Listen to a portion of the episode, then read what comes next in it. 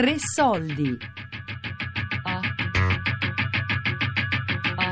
La scuola dei genitori di Montesole. I bisogni dell'educazione. Di Francesco Frisari.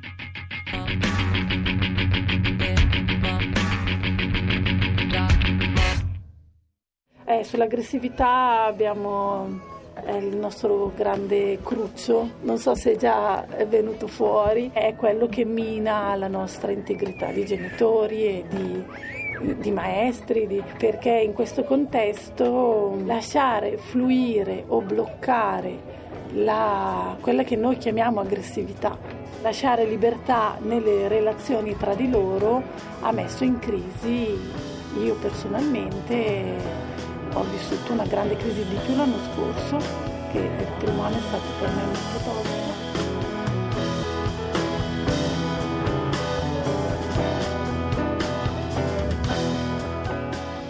La scuola dei bambini di Montesole, e soprattutto dei loro genitori che in molti casi erano anche gli insegnanti, era nata per cercare di seguire le richieste dei bambini dai 3 agli 8 anni con un'educazione libera e non coercitiva. Ma non ha retto, il gruppo si è sfaldato le cinque famiglie, come criterio pedagogico, avevano assunto l'infanzia e i suoi bisogni. Ma questo è un luogo non affatto chiaro, dove l'adulto si può perdere, tant'è che lo ha dovuto dimenticare, con un'amnesia sui primi anni di vita, in tutti molto frequente, e di cui pure non ci sorprendiamo mai, ma che ci mostra che lì, proprio lì, in quegli anni, qualcosa succedeva difficile da ricordare e soprattutto da seguire.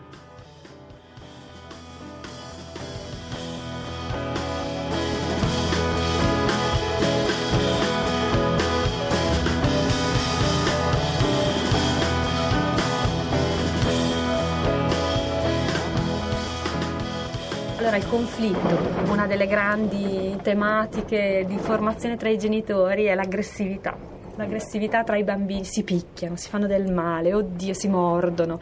Sono dinamiche che qui chiaramente sono, quelle sì, proprio libere, es- esplodono, ci sono dei momenti in cui si va proprio alla massima potenza.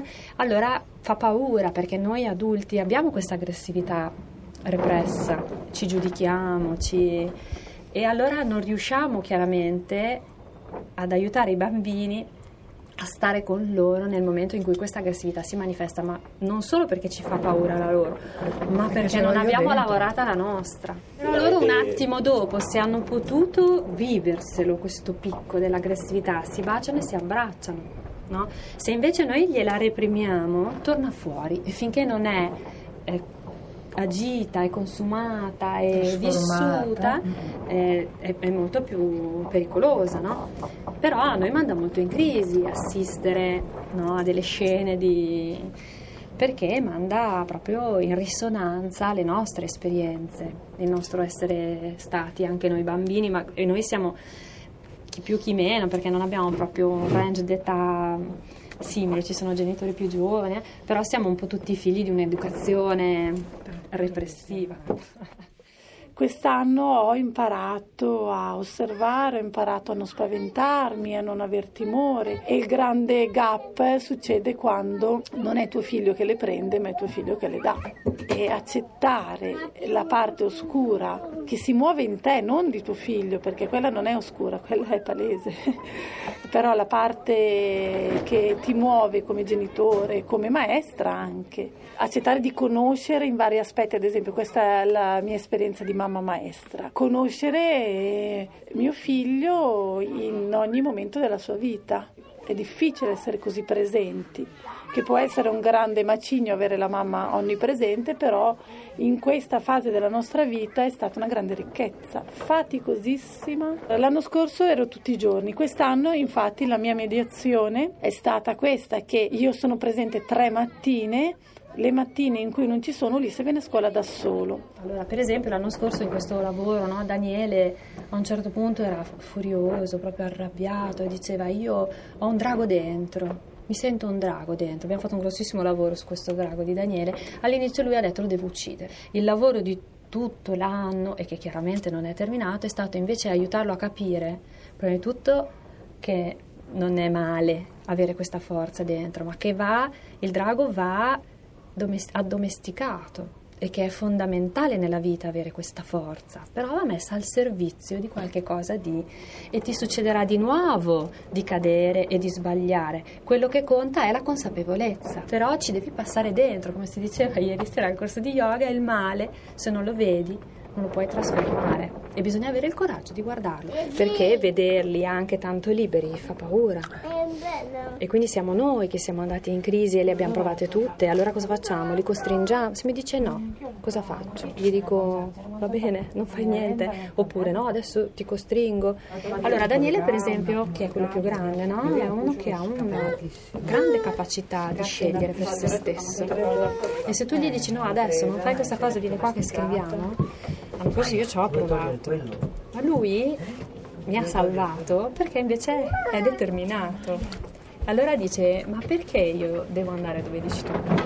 Siamo arrivati anche a dei momenti di compromesso in cui dai va bene, andiamo insieme, troviamo una cosa che fa con... però anche questa cultura del e e e non del o o. Faccio un esempio, l'anno scorso abbiamo iniziato la yurta che Ulisse aveva tre anni e mezzo e non aveva fatto esperienza né di nido né di altri... Eh, noi due qua, la mamma completamente dedicata agli altri, mamma maestra con bimbi molto piccoli e avevano ancora eh, bisogno di un accudimento fisico abbastanza importante, diciamo così. Lui apparentemente qua non, non, mi sembrava soffrisse, però aveva preso questa abitudine per me molto infastidente che eh, per chiedere la mia attenzione mi toccava la faccia girandomela. In continuazione e questo generava in me un gran fastidio perché mi toccava, chiedeva, mi sembrava una, un'interferenza nella mia vita mo- molto grande. E parlandone eh,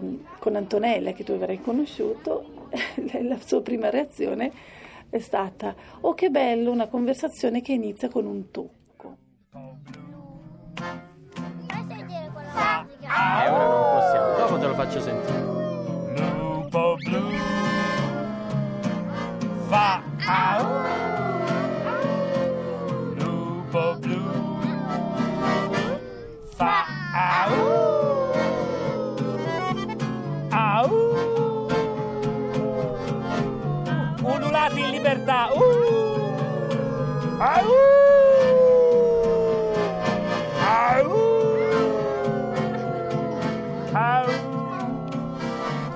Intanto una cosa che non abbiamo detto è che Agatha viene sempre qua molto, molto volentieri. Lei dice, quando andiamo a scuola, quando posso vedere i miei amici? E certe volte non vuole venire a casa che al di là del fatto che poi fanno i loro litigi, si danno gli spintoni, piangono, però si vogliono, si vogliono proprio bene questi bambini alla fine. Io sono contenta che, Abat, che Agatha sia a contatto con delle persone che io ritengo molto molto molto brave nel loro campo e che rispetto tantissimo e che da subito mi hanno dato l'idea di persone così competenti, ma no, io non me la sentirei di stare con i bambini così piccoli, o anche quelli grandi, non sono maestra e non non voglio fare neanche la mamma maestra perché penso che non ce la farei proprio di carattere, perché sono contenta che Agatha invece sia a contatto con dell'altro, non solo con me. Per me è molto importante questo.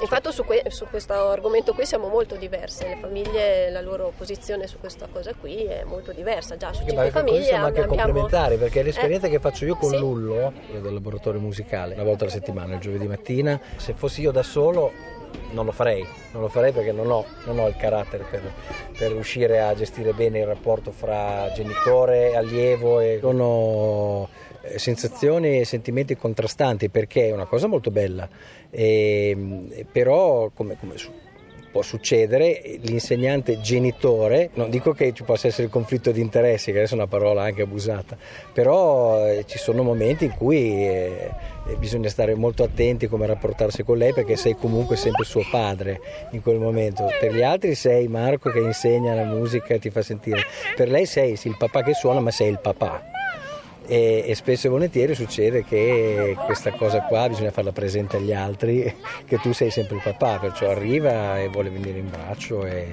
e certe volte si può fare, certe volte si cerca di capire com'è l'atmosfera per cercare di avere una par condicio generale e non è semplice ovviamente, non è, è un po' forse lo scoglio più particolare da, da, da, da se non altro aggirare in qualche modo. Au.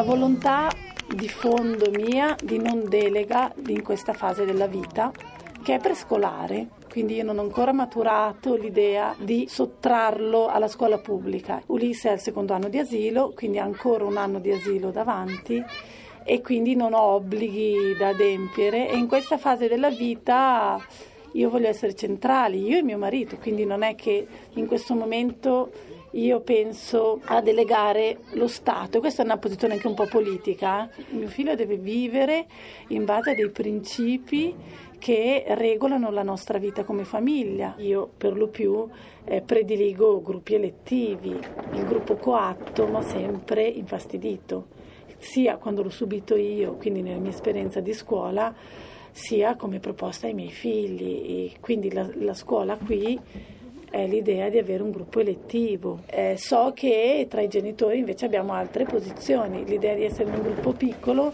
a qualcuno in questa fase sta stretto, per l'indole di mio figlio questo va bene. Una cosa è decidere per un bambino di due anni, quindi per una materna, una cosa è per una bambina di sei che comunque già esprime con una certa forza eh, le proprie eh, preferenze. A lei, vabbè, Aveva momenti in realtà ancora Margherita, momenti. perché in alcuni momenti precedenti ad adesso era per voglio andare a scuola con le mie amiche, quindi per diciamo la pubblica di Monzuno, no, no, le amiche diciamo di casa. Adesso invece dice no perché preferisco lì perché mi, piacciono le maestre, sto bene do- dove sono adesso e poi nella scuola non so quello che trovo e magari mi mettono in punizione e io non lo so e quindi preferisco stare dove sono. Ma però delle- anche lì non puoi affidare una scelta di questo tipo a un bambino ovviamente, tu l'ascolti Sì, però sì, poi ovviamente la scelta... cerchi di prendere quegli elementi che ti danno delle indicazioni rispetto a- alla scelta che poi facciamo noi come genitori. Questa realtà di Montesole, eh, secondo me, il, il- il limite maggiore al momento è la quantità di bambini. Nel La senso bassa che quantità. La bassa quantità di bambini.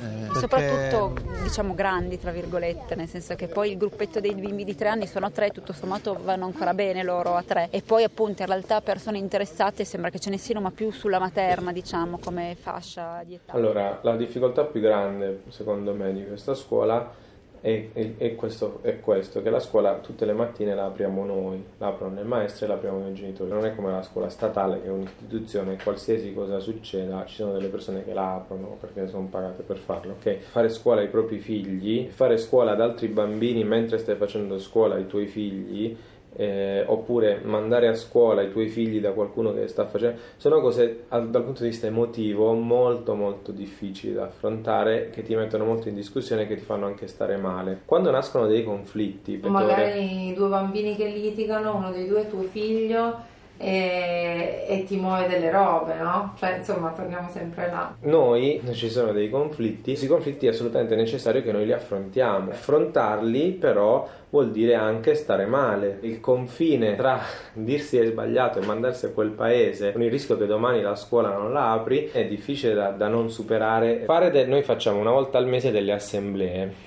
Per, di gestione della scuola. Queste assemblee ovviamente non sono soltanto su a che ora iniziamo, a che ora finiamo, chi fa che cosa, ma sono anche su come si fa educazione, su quello che è successo a scuola. Quando abbiamo avuto dei problemi siamo arrivati a chiudere la scuola per affrontare quei problemi. Noi a un certo punto pensavamo che la cosa scoppiasse, il fatto che invece la cosa è andata avanti e che abbiamo visto noi stessi migliorare, altre persone migliorare rispetto a, queste- a questi aspetti, ci ha fatto mm, riacquistare molta fiducia nella scuola. Cioè la, la difficoltà più grande della scuola autogestita è proprio della scuola familiare autogestita, proprio il carico emotivo, cioè discutere. Per esempio, quando un bimbo, come diceva Daniela, quando un bimbo ti mette in discussione da spogliarsi nudo nella yurta a picchiare continuamente tuo figlio, che cosa fai? Te la rifai sul bambino? Cerchi di, di castrare il bambino che ha quegli atteggiamenti? No, ovviamente non lo fai, però rimetti in discussione e allora provi a capire perché quello ti sta creando dei problemi, no? E questo è tutto un lavoro eh, su di sé, sentimentale, emotivo da fare e da fare singolarmente e collettivamente. La cosa cioè, più difficile quando è da... abbiamo fatto queste riunioni qualcuno ha detto no, io non, non, me la sento di fare questo percorso per dire... Eh, che... Io di queste cose non voglio parlare. Io di queste cose non voglio parlare, è stato rispettato, cioè insomma è un difficile equilibrio, è un difficile... Non so, sembrano cose, certo, sembrano cose molto psicologiche.